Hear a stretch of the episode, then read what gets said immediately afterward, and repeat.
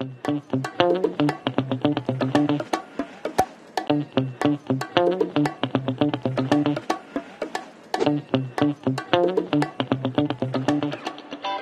Moją dzisiejszą gościnią jest Dominika Kotuła, Head of HR Blue Media, e, organizatorka wielu HR-owych inicjatyw, jak na przykład Domówka HR, na którą niedawno zostałam zaproszona, e, związana z firmą Blue Media od 18 lat.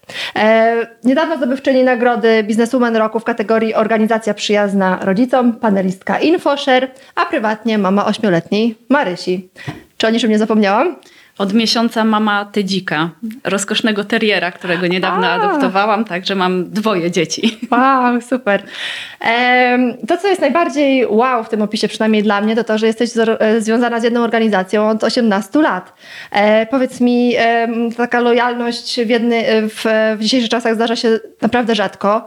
I powiedz mi, jakie są blaski, a jakie cienie pracy przez tyle lat w jednej organizacji? Wiesz co, to nie jest tak, że to jest coś wyjątkowego, bo u nas w firmie w Blue Media jest dużo osób, które są od tylu lat, a nawet dłużej niż ja związane z organizacją. Jeśli chodzi o blaski, no to jest, y, myśmy, ja trafiłam do firmy i, i wiele osób podobnie trafiało w, w, tym, w tym czasie, co ja. E, To był genialny moment na rozwój firmy. Myśmy zaczynali, ja zaczynałam, kiedy było nas kilkanaście osób, w tej chwili ponad 250. E, W międzyczasie wy- wydzielały się też spółki mniejsze, które należą do grupy.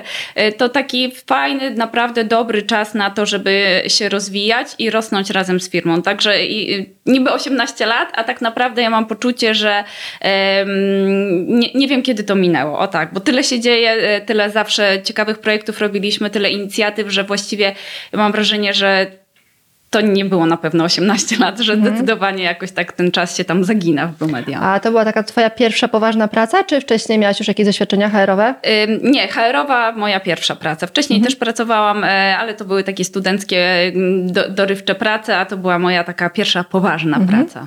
A opowiedz e, troszkę więcej, jak wyglądała twoja ścieżka kariery. kariery. Jak się zostaje tym headem HR-u? E, No wiesz, ja trafiłam do firmy, tak jak powiedziałam przed chwilą, to było, byłam trzecią dziewczyną zatrudnioną na etat, e, reszta to byli koledzy. Mm, No i w 17-osobowej firmie no nie ma miejsca na HR. E, Jest dużo innych rzeczy, które trzeba, e, kolokwialnie mówiąc, ogarniać, które trzeba robić i ja to robiłam, tak? Zajmowałam się przeróżnymi rzeczami, wszystkimi administracyjnymi, związanymi też z rekrutacją, bo w tamtym czasie to częściowo moi koledzy zajmowali się swoimi spotkaniami, no i często bywało tak, że ten nasz kandydat nie był do, dopieszczony, nie był skontaktowany po, e, po, po rekrutacji, więc ja zawsze chciałam pracować w HR-ze, to, to już wiedziałam przychodząc do Blue Media, że chciałabym pracować z ludźmi, chciałabym się nimi opiekować, chciałabym e, pomagać i towarzyszyć im w rozwoju, więc dla mnie to było takie naturalne, że ja w tę rolę wchodziłam. Miałam świetną okazję, żeby, żeby to zorganizować. Moi szefowie dali mi ogromną przestrzeń i wielkie zaufanie, że mogłam sobie eksperymentować, że mogłam ten dział budować. Przez wiele lat byłam jedynym HR-owcem w Blue Media, aż do czasu, jak e, powiększyła mi się rodzina, e, wtedy, wtedy też zapadła decyzja, że dział też się będzie rozwijał. Ja opiekowałam się też i administracją, i facility managementem e, w Blue Media, więc te moje doświadczenia są różne, szersze, węższe. Teraz skupiam się głównie na HR-ach i, i jest mi z tym dobrze. Mhm, Jak duży masz zespół w tej chwili? Y, Mam y, dwie, już prawie trzy dziewczyny w kadrach i trz- trzy dziewczyny i szukamy kolejnej osoby do miękkiego HR-u. Może pomóc. No, zobaczymy. A powiedzmy też trochę więcej o, o samej firmie Blue Media, bo Mhm. tak naprawdę większość z nas korzysta na co dzień z usług waszej firmy, a niekoniecznie każdy wie, czym ona się zajmuje, więc jakbyś mogła jeszcze trochę o tym E, opowiedzieć. Wiesz co, mm, my pomagamy naszym klientom e, w tym, żeby odzyskiwali swój czas, czyli proponujemy takie usługi, e, które powodują, że nasi klienci mniej czasu muszą spędzać na takich rzeczach jak płacenie rachunków, jak doładowania telefonów. To też takie, taka idea, która nam przyświetlała, e, przyświecała od, przyświetlała, przyświecała od początku, to to, żeby ułatwiać i skracać procesy i żeby te rzeczy, które wiążą się z płatnościami w internecie, które wiążą się z dokonywaniem różnego rodzaju przelewów, e, były krótkie, wygodne i niezauważalne. Więc to, to, to, to zawsze było naszym clue i takim mm, tym elementem, który nam przyświecał, żeby, żeby te transakcje były jak najmniej zauważalne. Za każdym razem, jak płacę rachunek za internet, to się uśmiecham i myślę o tobie. O, bardzo mi miło. mi się zawsze, że, że Blue Media że przetwarzała Media. Tak, płatność. dokładnie. No bo wiesz, to, to, co my zrobiliśmy, to, co robimy, to, co robi mój zespół w sensie Blue Mediowy, no to, to jest naprawdę kawał wielkiej roboty i te pomysły, y, te idee, te, te właśnie takie innowacje. Nie lubię specjalnie słowa innowacje, bo mam wrażenie, że wszystko jest w tej chwili innowacyjne, ale faktycznie te pomysły, które y, pojawiają się w głowach y, w naszej, naszego zespołu, naszych ludzi, potem są przekuwane na produkty dla naszych klientów, no to jest naprawdę wielka rzecz. Mm. I no, ja czuję mega dumę z tego, że mogę pracować w takiej firmie i z tego, że mamy tak fajny zespół, który, który angażuje się, który dowozi, który jest z naszymi klientami. Super. Ciekawa jest też sama historia firmy, bo z tego co czytałam, została założona przez dwóch studentów e, z Sopotu. E, oni nadal aktywnie są, e, działają w firmie? Czy? Tak, Andrzej, przez Konrada i Andrzeja, dwóch studentów, faktycznie w Sopocie pierwsza siedziba, zresztą niedaleko naszej aktualnej siedziby. Andrzej jest w tej chwili CEO, a Konrad jest w Radzie Nadzorczej. Mhm. Także mhm. są cały czas z nami bardzo blisko. Gdzieś tam z tej waszej strony internetowej bije taka duma wręcz, że wy jesteście z nadmorza. Tak, to prawda. E, bo właśnie wasza, wasza zakładka kariery gdzieś tam nawiązuje mocno do tematów e, nadmorskich. Gdzieś doczytałam, że wy nawet finansujecie pracownikom e, kursy żeglarskie. Tak, tak. Robiliśmy takie akcje, e, że finansowaliśmy naszym pracownikom e, kurs sternika, więc, więc to się odbywało w wakacje, a w, też często imprezy integracyjne mają jakiś związek z morzem, gdzieś płyniemy, mamy jakieś regaty, albo jeżeli nie płyniemy i nie są to regaty, to są zabawy morskie. A w tym roku po raz drugi e, żeńska część firmy miała okazję e, we współpracy z Romanem Paszkę uczyć się żeglarstwa. Trzy lata temu, trzy albo cztery lata temu e, byłyśmy na mm, Półwyspie Helskim, a w tym roku na Kaszubskich Jeziorach żeglowałyśmy i było super. Pogoda nam się trafiła wspaniała. Roman Paszkę, no jego ekipa też, też bardzo o nas zadbali. Na mnie największe wrażenie, kiedy byłam u Was w firmie, e, zrobiło Wasze biuro. Po prostu widok e, na molo w Sopocie, e, więc myślę, że to właśnie to potwierdza, jak bardzo kochacie to, skąd jesteście, no bo zakładam, że biuro w samym sercu Sopotu nie ma do końca uzasadnienia ekonomicznego. Ale ma inne uzasadnienie, no jest wyjątkowe, jest piękne, cudownie się do niego przychodzi, dobrze się w nim pracuje, ma unikalny charakter i, i nawet są takie historie, że nasi klienci przyjeżdżając do nas do Sopotu e, pytali się, dlaczego wy się nie przyniesiecie do Warszawy, przecież tam bije serce biznesu. No ale nasze serce bije w Trójmieście, nasze serce bije w Sopocie, właściciele nigdy nie chcieli, e, nie myśleli o tym, żeby się przenosić. E, no i tak zostało i to faktycznie jest e, w naszym DNA, to jest gdzieś tam nasze, nam bardzo bliskie, ten związek z morzem. Mhm. Super. A powiedz mi, no 18 lat to, to kawał czasu, powiedz mi, z czego jesteś taka najbardziej dumna, co udało Ci się fajnego osiągnąć w tym, na tym Twoim HR-owym poletku? Wiesz co, ja jestem dumna z tego, że tak wiele osób e, awansowało i tak wiele osób rozwinęło skrzydła. E, my bardzo często zatrudniamy osoby młode, czasami bardzo młode i patrzenie przez te 18 lat, jak, czy, czy trochę krócej, jak, e, jak się ich zmieniła, jak dojrzeli, jak osiągnęli, jakie oni osiągnęli sukcesy, jaki przynieśli. Mm, jakie pomysły, jakie produkty, jakie, jakich klientów przynieśli do firmy, jaki ich był wkład w rozwój tej firmy, to jest dla mnie ogromna satysfakcja. Patrzenie na to, że ludzie, których ja przez wiele lat sama wybierałam, a teraz wybiera mój zespół, e, że ci ludzie pasują do organizacji, że wnoszą coś dobrego, że, że dzięki nim ta firma się rozwija, to jest dla mnie ogromna satysfakcja.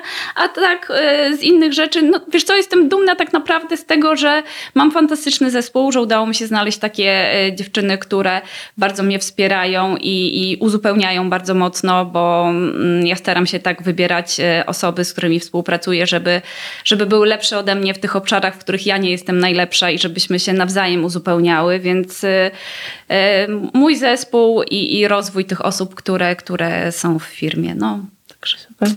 Jedno to postrzeganie twoje, ale też niezależne ciała doradcze e, oceniły, że, że też wasza firma jest wyjątkowa, bo udało wam się zdobyć sporo okołoharowych nagród. Powiedz to coś prawda. więcej na ten temat.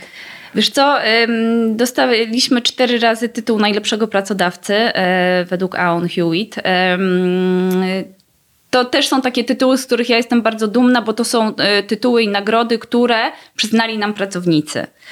Czyli to, to były ankiety, w których pracownicy wypowiadali się na temat firmy. E, na tej podstawie powstawały wskaźniki, wyniki e, i, i niezależne organy przyznawały nam ten tytuł, bo spełnialiśmy określone kryteria. Także to też pokazuje, że ten pracownik zawsze był w centrum, był ważny i, i to jak to się przekłada na biznes, wynikało z tego, jak my traktujemy naszych pracowników. Czyli zaopiekowany pracownik, e, taki e, mądrze prowadzony pracownik, przynosi zwrot z inwestycji, tak? Czyli te, te twarde wskaźniki, te KPI są też realizowane, no bo ludzie chcą się angażować i, i bardzo się starają wtedy, więc te, te nagrody. I myślę, że ten sukces pisany szminką e, to też jest fajna rzecz, e, która pokazuje, że my y, faktycznie myślimy o ludziach, dbamy o nich i to się dzieje przez lata. To nie jest jakaś moda, że nie wiem, dwa lata temu zaczęliśmy budować programy skierowane do rodziców, tylko one zawsze były w naszej firmie. Tak, one się zmieniały, ewoluowały, coś dochodziło, coś odchodziło, ale ta troska o pracownika zawsze mm, była dla nas ważna. No. Mhm. E, a powiedz mi, co dały i waszej firmie, i tobie osobiście te nagrody? Mm, wiesz co, e, w tym momencie, kiedy coraz więcej mówi się na temat i CSR-u, i ESG, E, te niefinansowe, takie kwestie związane właśnie z traktowaniem ludzi, z poszanowaniem środowiska, one są coraz bardziej brane pod uwagę w momentach, kiedy negocjujemy z naszymi kontrahentami, kiedy negocjujemy z bankami, z klientami, kiedy startujemy do przetargów. Te elementy stają się istotne, więc my dzięki tym nagrodom, dzięki takiej polityce personalnej jesteśmy dla naszych partnerów wiarygodni i jesteśmy e, klient, e, firmą, w którą, z którą warto kooperować, bo e, firmy wiedzą, że obowiązują u nas pewnego rodzaju standardy. Mhm. Super. Czytałam też w jednym z wywiadów, że udało Ci się na przykład zminimalizować liczbę zwolnień lekarskich w, w Twojej firmie. Jak tego dokonałaś? Yy, tak. My mamy, od zawsze mieliśmy zasadę i, i, też ona była długo, długo przed pandemią, yy, że pracownicy, którzy, którzy byli przeziębieni albo którzy w jakiś sposób yy, czuli się gorzej, mieliśmy i mamy zasady, jak się źle czujesz, nie przychodzisz do biura. Mhm. Więc e, nie dopuszczaliśmy do sytuacji takich, że choroby się rozwijały albo do pracy przychodzili przeziębieni pracownicy, którzy zarażali innych. W związku z tym e, ten wskaźnik tych zwolnień lekarskich był i jest na bardzo niskim poziomie, bo ludzie po prostu wiedzą, że jak się źle czują, są przeziębieni, mogą zostać w domu, mogą sobie odpocząć i jeżeli to choroba nie mija, ten taki mhm. stan przeziębienia nie mija, to wtedy idą do lekarza. Okay. Ale często jest tak, że wystarczy jeden, dwa dni takiego odpoczynku, pobycia trochę mm, w domu, niewychodzenia, e, po to, żeby się dźwignąć właśnie w takiej jesiennej handry jesiennej mhm. pogody. Znaczy może nie handry, ale jesiennego takiego stanu osłabienia, tak? Czy wiosennego Jasne. przesilenia. Jasne. E, czytałam też, że wprowadziliście sporo innowacyjnych e, benefitów. E, doczytałam tutaj na przykład o Blue Baby albo zaliczkomacie. Tak, Blue Baby to jest taki benefit, który się pojawił w roku, w którym mieliśmy rekordową liczbę urodzeń, bo to było ponad ponad dziesięcioro dzieci nam się urodziło i wtedy, a wtedy było nas około 60 osób w firmie, czy 70, czyli mhm. na, naprawdę niezły wskaźnik i stwierdziliśmy, że chcemy docenić tych naszych pracowników i docenić to, że, e, że są, że wracają, że mamy po okresie macierzyńskim do, do nas wracają i chcemy coś takiego od siebie dać tym naszym pracownikom, więc właśnie wprowadziliśmy Blue Baby, taki bonus, e, który finansowy, który, który jest no, taką miłym, miłym akcentem przy przywitaniem tego dzieciątka, które Super. jest na świecie. Mhm. A powiedz mi, czy oprócz e, takiego wizerunkowego, e, takich zalet wizerunkowych, widzisz rzeczywiście, czy mierzycie to w jakiś sposób, że te wasze inicjatywy HR-owe przekładają się realnie na jakieś wskaźniki HR-owe też w firmie, nie wiem, rotacje, liczbę aplikujących, E, nawet jeżeli nie, nie wskaźniki, no to czy z swoich spostrzeżeń jest tak, albo mówią ci osoby na rozmowie kwalifikacyjnej, że, że słyszeli, że u was jest tak fajnie i dlatego aplikują, jak to jest? Wiesz co, często zdarza się w trakcie rekrutacji, że przychodzą ludzie i mówią, że przyszli dlatego, że słyszeli, że jest ym, przyjazna atmosfera, że są koleżeńskie warunki pracy, że właśnie, że są ym, ciekawy pakiet socjalny, bo oprócz Blue Baby mamy jeż- jeszcze inne świadczenia, nie tylko dla rodziców, nie tylko dla dzieci, ale też dla osób, które są aktywnie, aktywne fizycznie, ym, dla osób, które cenią sobie kulturę, więc... A co macie? Opowiedz właśnie. Wiesz co, mamy. mm, My teraz staramy się wszystkie benefity budżetować czy prognozować na rok. Czyli w danym roku coś wchodzi i to niekoniecznie musi być w kolejnym roku. Więc w, w tym roku e, wprowadziliśmy wolne w urodziny. O. Każdy pracownik tak ma jeden dzień wolny na swoje urodziny. Może tego dnia albo w danym miesiącu e, skorzystać. Korzystamy, jest taka inicjatywa Dwie godziny dla rodziny, e, przez, wprowadzona czy popularyzowana przez Instytut Humanites. My jakiś czas temu em, pomyśleliśmy sobie, tutaj moja koleżanka z zespołu Gosia stwierdziła, że dwie godziny dla rodziny, no zróbmy coś innego, e, zróbmy dwie godziny dla siebie. I już chyba trzeci rok z rzędu ten program powtarzamy. E, Czerwiec, lipiec, sierpień, każdy z nas może w jeden z piątków wyjść wcześniej i spędzić ten czas ze sobą, robiąc to, na co ma ochotę. Mm, Jeszcze, aha, jeszcze mamy z, na Dzień Dziecka w tym roku taki bonus dla, dla naszych e, rodziców, że pracują e, tylko pół dnia i mogą drugie pół poświęcić swoim, swoim pociechom, swoim dzieciakom. O, super. E, Mówisz też dużo o tym, co, co wam się udało wprowadzić, a czy masz na koncie jakieś takie fakapy, z których nie do końca jesteś dumna? Znaczy, wiesz co, może nie, że nie jestem z nich dumna, ale coś, czego nie, nie udało mi się wprowadzić, a uważam, że to jest fajny pomysł, e, to jest taki benefitowy budżet obywatelski.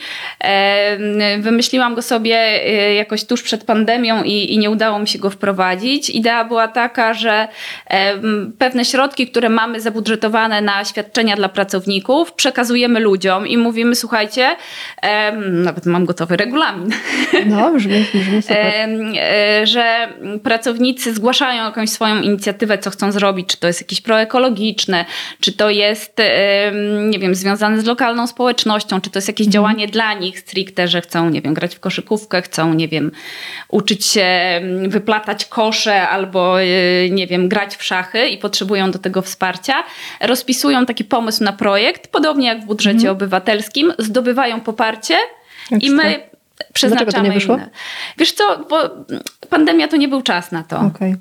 Pandemia to nie był czas na takie inicjatywy. Wtedy jako HR musiałyśmy działać i skupiać się na tym, żeby być dla ludzi, żeby ludziom pomagać, żeby odbierać telefony, żeby no, odnaleźć się w tej bardzo trudnej rzeczywistości, która na nas spadła, nie? Bo to my byliśmy gotowi na e, pandemię w sensie takim, że przejście na pracę zdalną nie wymagało od nas e, jakichś tam technicznych, dużych dużych prac, bo i tak wcześniej mieliśmy możliwość pracy zdalnej, więc każdy miał laptopa, każdy praktycznie miał VPN-a, więc to od tej strony nie było trudne, ale było trudne tak jak nam wszystkim było trudno odnaleźć się w tym, tak? Z tymi e, z dziećmi w domu z jednej strony, czy z osobami starszymi, którymi trzeba się było opiekować, a z drugiej strony osoby, które nie mają e, rodzin, nie mają nikogo bliskiego, mieszkają same, no one też miały ogromne obciążenie, ogromne trudności, no bo mierzyły się z tym, że były cały czas same. Więc Pamiętam, jak kiedyś opowiadałaś o pracy zdalnej w jednym z wywiadów, chyba w Panoramie występowałyśmy razem i to było już wiele lat e, przed pandemią. Właśnie mówiłaś o tym, że wy macie tą pracę zdalną, a ja o tym mówiłam w takich kategoriach przyszłości. Wy, wow, jak oni, jak oni to ogarniają w tej firmie. Zresztą, że mieliście dosyć dużo ludzi, zastanawiałam się, jak tym zarządzacie. Teraz to już jest normalne, ale u was to było rzeczywiście wcześniej. Tak, tylko że y, bardzo wiele rzeczy, które my mamy, które mieliśmy, one mm, są i były bardzo elastyczne praktyczne, w sensie takim, że pracownik mógł się umówić ze swoim przełożonym, bo mm, mamy do siebie duże zaufanie i e, pewne rzeczy nie musiały być kodyfikowane. Mhm. Raz, że zespół był nie, nie aż tak duży, a dwa, że no, przez to, że się znaliśmy i znamy się dobrze, to, to po prostu nam działało na takim ludzkim zaufaniu. Rozumiem. Wy jesteście też w dużej mierze firmą technologiczną, więc zatrudniacie programistów, a jak wszyscy wiemy, jest to bardzo trudny do rekrutacji zawód. Jak sobie z tym radzicie? Hmm jak, bo dosyć często to pytanie pada i ja sobie tak myślę, że jak zaczynałam, jak stawiałam pierwsze kroki w HR-ze e, i stawiałam pierwsze kroki w rekrutacjach, e, to też nie było łatwo zatrudnić dobrego programistę. I pamiętam, że wtedy bardzo mocno działałam na uczelniach, e, wyciągałam za uszy tych moich kolegów programistów, żeby chodzili na uczelnie i opowiadali o firmie i zachęcali studentów do tego, żeby przychodzili czy na praktyki, czy na cząstki etatu na początku i później później większość z nich z nami zostawała.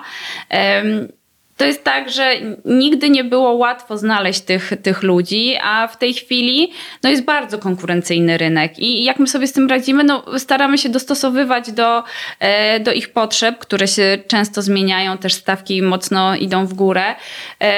No, my cały czas wierzymy, że mm, mamy coś, co nie, dlaczego nie tylko, nie tylko dla pieniędzy ludzie dla nas przychodzą, do nas, że przychodzą też dla pewnego, pewnych wartości, dla, e, że e, jest właśnie e, specyficzny, nie, no chociaż nie wiem, czy on jest specyficzny, no jest e, atmosfera pracy i w tych małych zespołach, bo my mamy mikroteamy, e, czasami dwu, trzyosobowe, czteroosobowe, oni po prostu dobrze im się ze sobą współpracuje. Więc te relacje mhm. w tych mikroteamach, one są bardzo dobre i, i z tego względu ludzie chcą z nami pracować, bo mają do siebie w tych małych zespołach zaufanie, bo się znają, bo mogą na sobie polegać.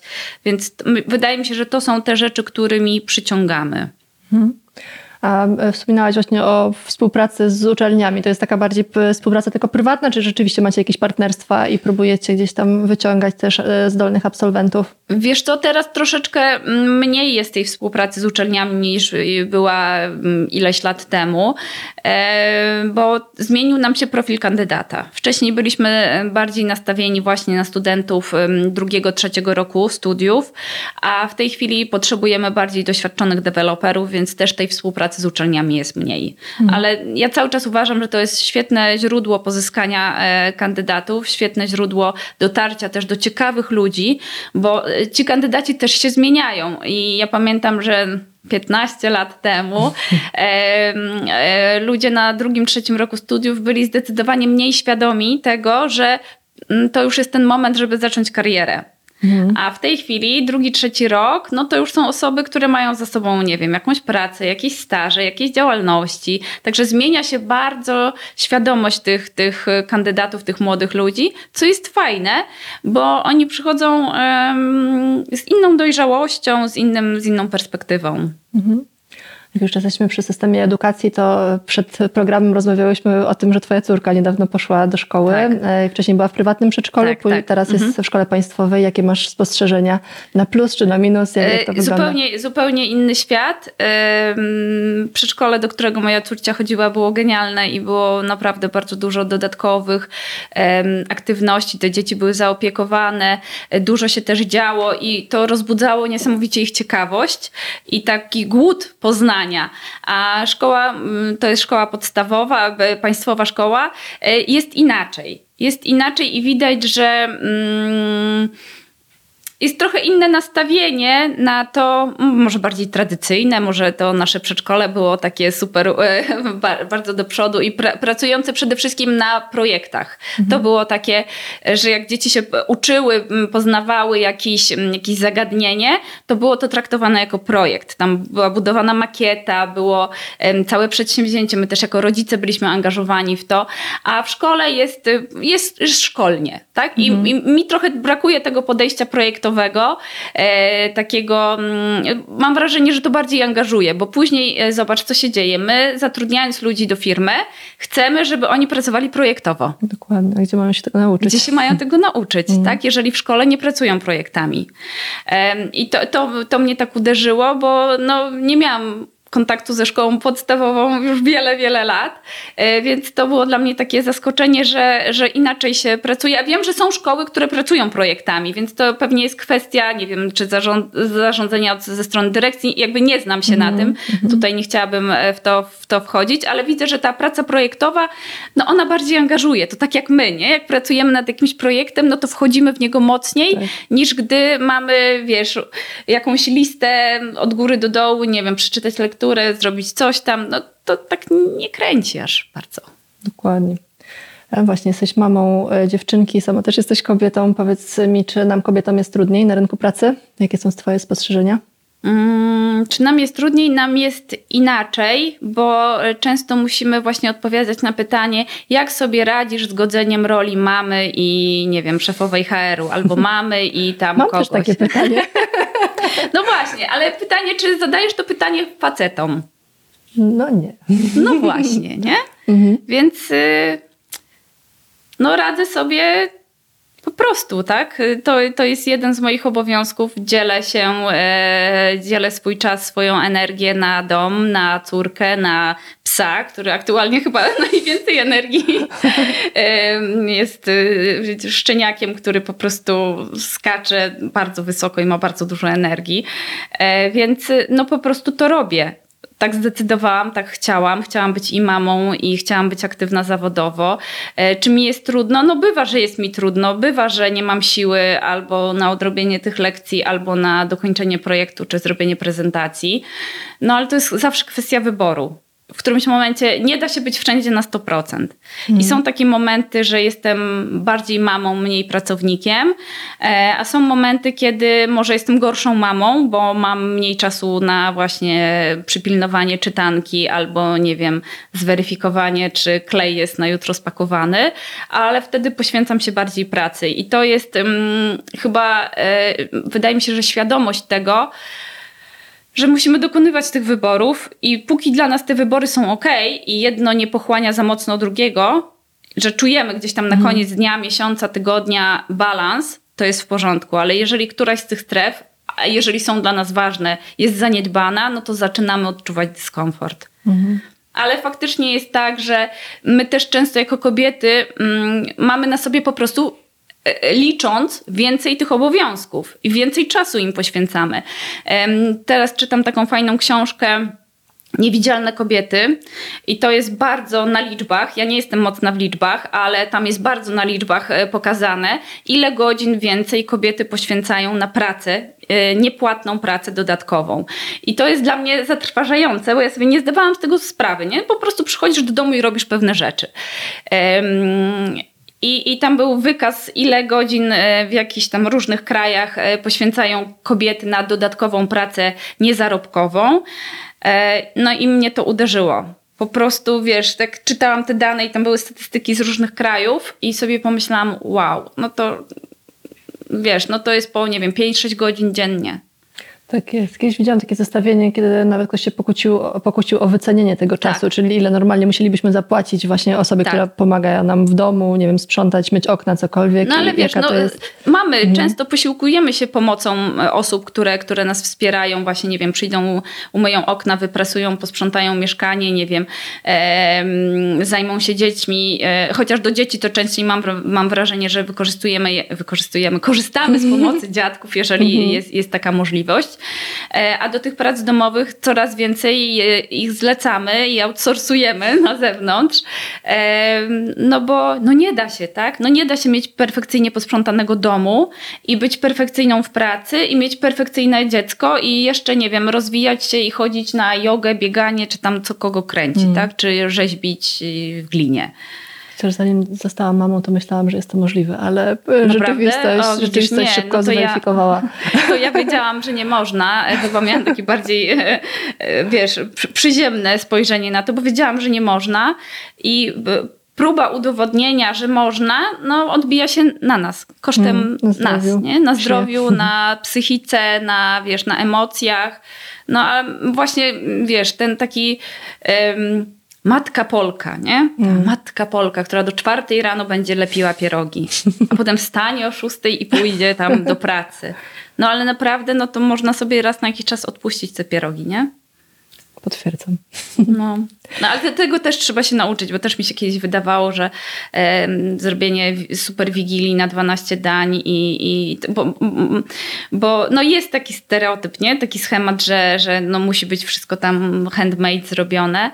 E, ale jak jakoś tak się zorientowałam, że to wtedy nie przynosi takiej satysfakcji. Jeżeli jesteś tak zmęczona, tym wszystkim, to to nie no to cieszy. Mhm. To nie cieszy, bo lepiej, nie wiem, spędzić ten czas z rodziną, z bliskimi, no i nie wiem, może nie będzie tych pierogów. Potwierdzam. Albo może zrobić je ktoś inny.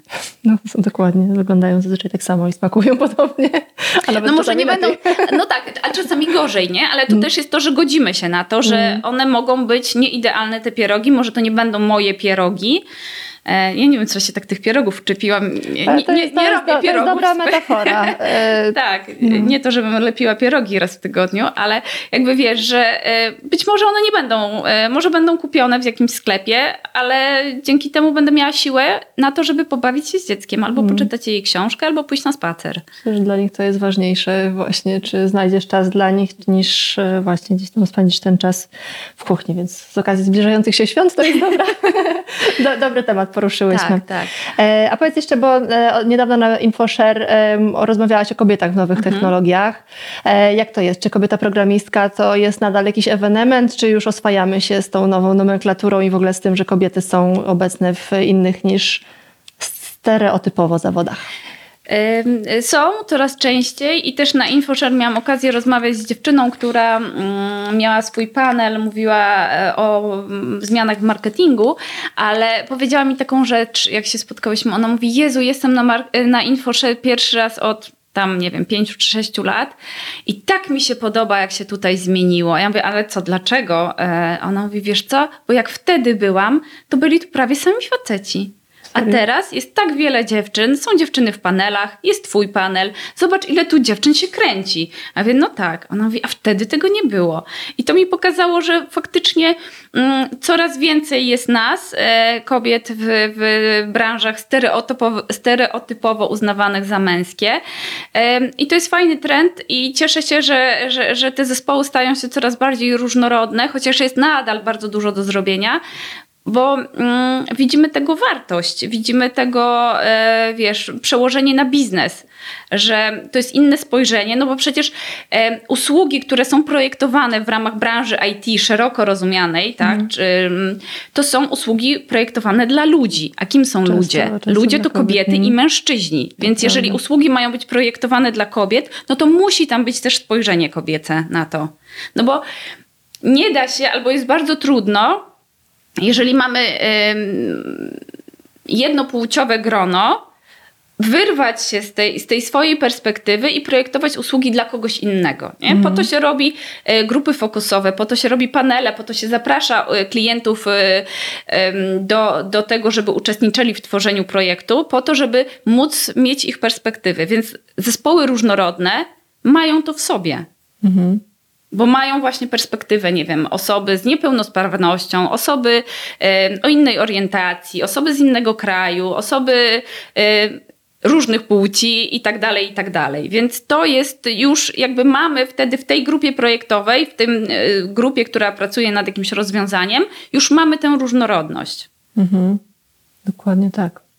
A powiedz mi, gdybyś ty nie była HR-owcem, to kim innym mogłabyś być w życiu? Mm, hmm. Ja mam ogromną, tak jak już mówiłam, mam ogromną satysfakcję z rozwijania innych i z dzielenia się wiedzą, znaczy tak, tak, tak czuję, lubię, tak? Mhm. Lubię opowiadać i lubię um, patrzeć, jak, jak inni się rozwijają. To jest jakieś takie chyba, wiesz, e, trenersko-nauczycielskie, jakieś takie um, stanowiska czy role takie rozwojowe, e, patrzenie jak inni wzrastają, to bardzo mnie buduje i ja czuję, że wtedy też rosnę. E, więc tak, to jest to, co... Mm, nie, nie wiem, jakby nie umiem powiedzieć co konkretnie, ale na pewno są to rzeczy Edukacja. związane mhm. z, z, z rozwijaniem innych, wspier ze wspieraniem innych. No. Fajnie. E, a co jest dla Ciebie odskocznią? Jak, jak się relaksujesz? Masz jakieś pozawodowe pasje? Opowiedz coś więcej o tym.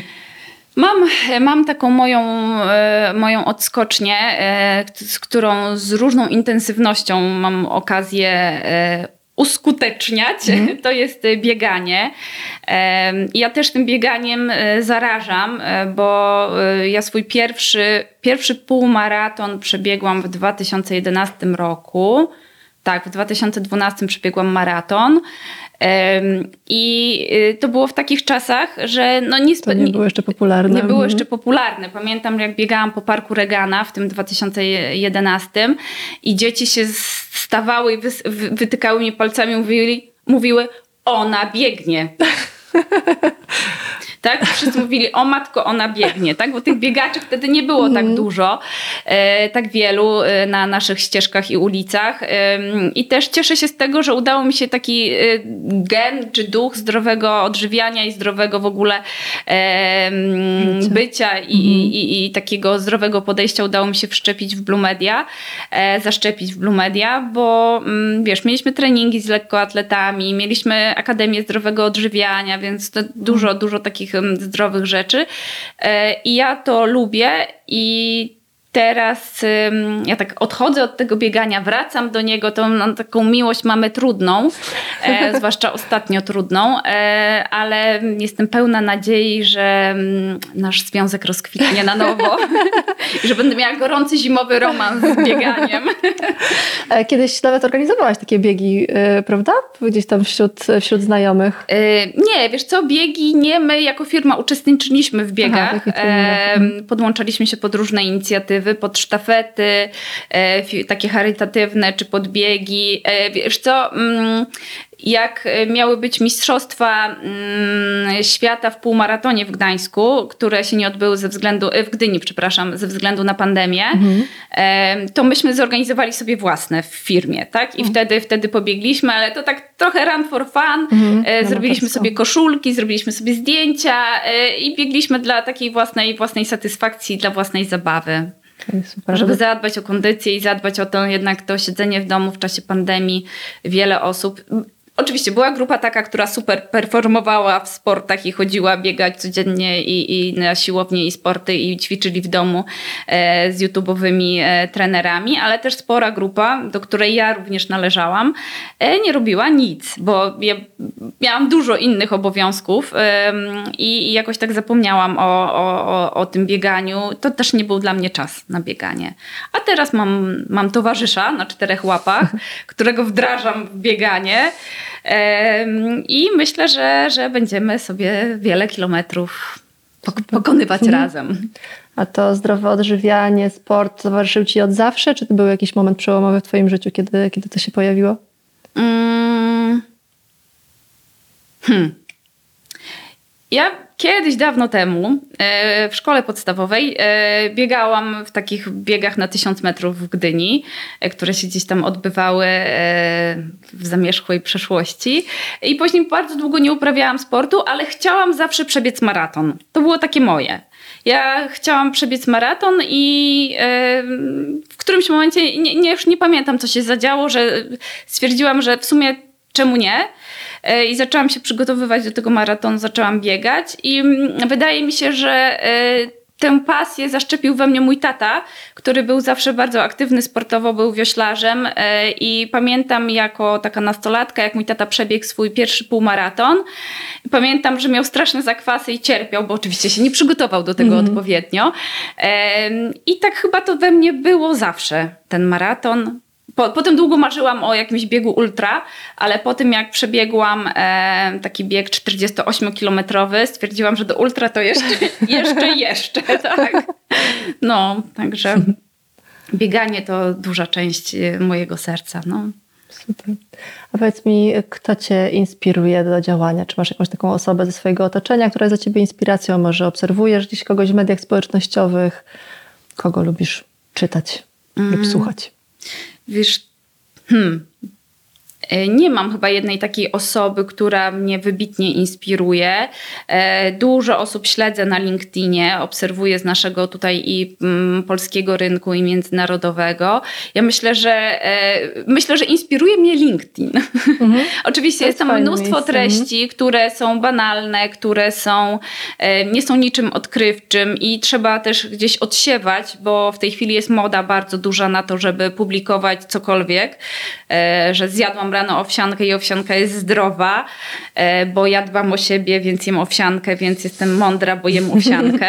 E, więc sporo jest takich treści, ale można znaleźć też osoby, które publikują taki wartościowy content, e, ale nie mam jednej takiej osoby, którą, którą jakoś wybitnie followuję i za którą tam, wiesz, szukam e, każdego dnia, czy, czy coś opublikowała. Myślę, że te osoby, które nie publikują właśnie codziennie, tylko raz na jakiś czas mają swoje przemyślenia i się nimi dzielą, to, to są mm, ciekawe rzeczy. No.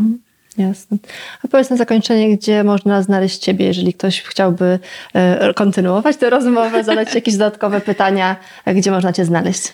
E, Na LinkedInie właśnie. E, Myślę, że to jest teraz takie fajne, fajne medium do, do kontaktów i, i mm, daje możliwość takiego bezpośredniego, e, bezpośredniego kontaktu, nawiązania relacji, więc myślę, że tam, no można mnie znaleźć oczywiście w Blue Media, w domu zdrojowym w Sopocie. Bywam, pracuję hybrydowo, ale dwa, trzy razy w tygodniu jestem w biurze, więc można tam mnie odwiedzić, no ale myślę, że najlepsze, najlepsza możliwość to jest właśnie LinkedIn. Także zapraszam. Dominika Kotuła Zapraszam. była moim gościem i zapraszam Was do kontaktu. Dziękuję bardzo Dominika Dzięki, za super Natalia. rozmowę. Dziękuję. Cześć.